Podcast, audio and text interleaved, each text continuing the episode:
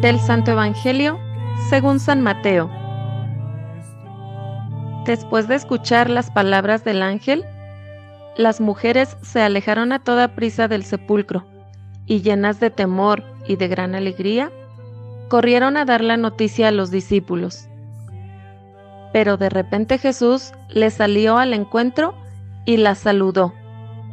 Ellas se le acercaron, le abrazaron los pies y lo adoraron. Entonces les dijo Jesús, No tengan miedo, vayan a decir a mis hermanos que se dirijan a Galilea, allá me verán. Mientras las mujeres iban de camino, algunos soldados de la guardia fueron a la ciudad y dieron parte a los sumos sacerdotes de todo lo ocurrido. Estos se reunieron con los ancianos y juntos acordaron dar una fuerte suma de dinero a los soldados, con estas instrucciones. Digan, durante la noche, estando nosotros dormidos, llegaron sus discípulos y se robaron el cuerpo. Y si esto llega a oídos del gobernador, nosotros nos arreglaremos con él y les evitaremos cualquier complicación. Ellos tomaron el dinero y actuaron conforme a las instrucciones recibidas. Esta versión de los soldados se ha ido difundiendo entre los judíos hasta el día de hoy. Palabra del Señor.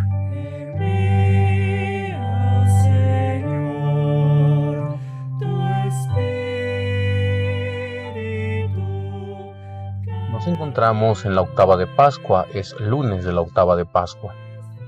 Estamos disfrutando la alegría, el amor de Dios en nuestros corazones por su resurrección. Es el día del triunfo del Señor, día de júbilo y de gozo. Estas mujeres que han ido al sepulcro se han encontrado con el ángel, les han dicho que Cristo no está ahí, que ha resucitado. Ellas se alejan a toda prisa, llenas de temor pero también de gran alegría y corren a dar la noticia a los discípulos. Esta noticia, ¿a dónde nos conduce? ¿A dónde nos lleva? Nos lleva a evangelizar. Tres cosas encontramos en estos tres rengloncitos muy importantes. Hay un encuentro, el encuentro con el ángel, que les da la gran noticia, la noticia de la resurrección. Siempre la noticia de que Cristo ha resucitado es causa de que las personas se levanten, de que se alegren, de que se entusiasmen, cuando entendemos que el Señor no está muerto, que está vivo y que anda buscándome, que su amor por mí lo ha llevado precisamente a este momento, a este gran momento. Primera, primera cosa entonces para evangelizar es que siempre debemos tener un encuentro. Este encuentro se debe ver reflejado en todo lo que el Señor pues nos pide a nosotros, en ir a los demás a darles esta gran noticia. La otra situación que encontramos aquí es que se llenan de alegría. Un encuentro, un encuentro con el Señor siempre va a llenar también de alegría el corazón del cristiano porque hay muchas cosas que nos aturden ahora, que la enfermedad, que la depresión económica, que la situación de los problemas. Muchas cosas nos aquejan y a veces les prestamos más atención a estas cosas que a lo que está pasando con el Señor. Por eso, el encuentro del Señor nos lleva a la alegría.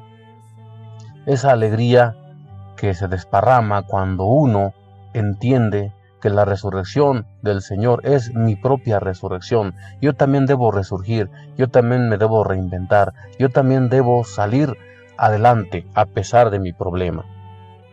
Y acto seguido viene la palabra de prisa. Corren las mujeres a dar esta noticia.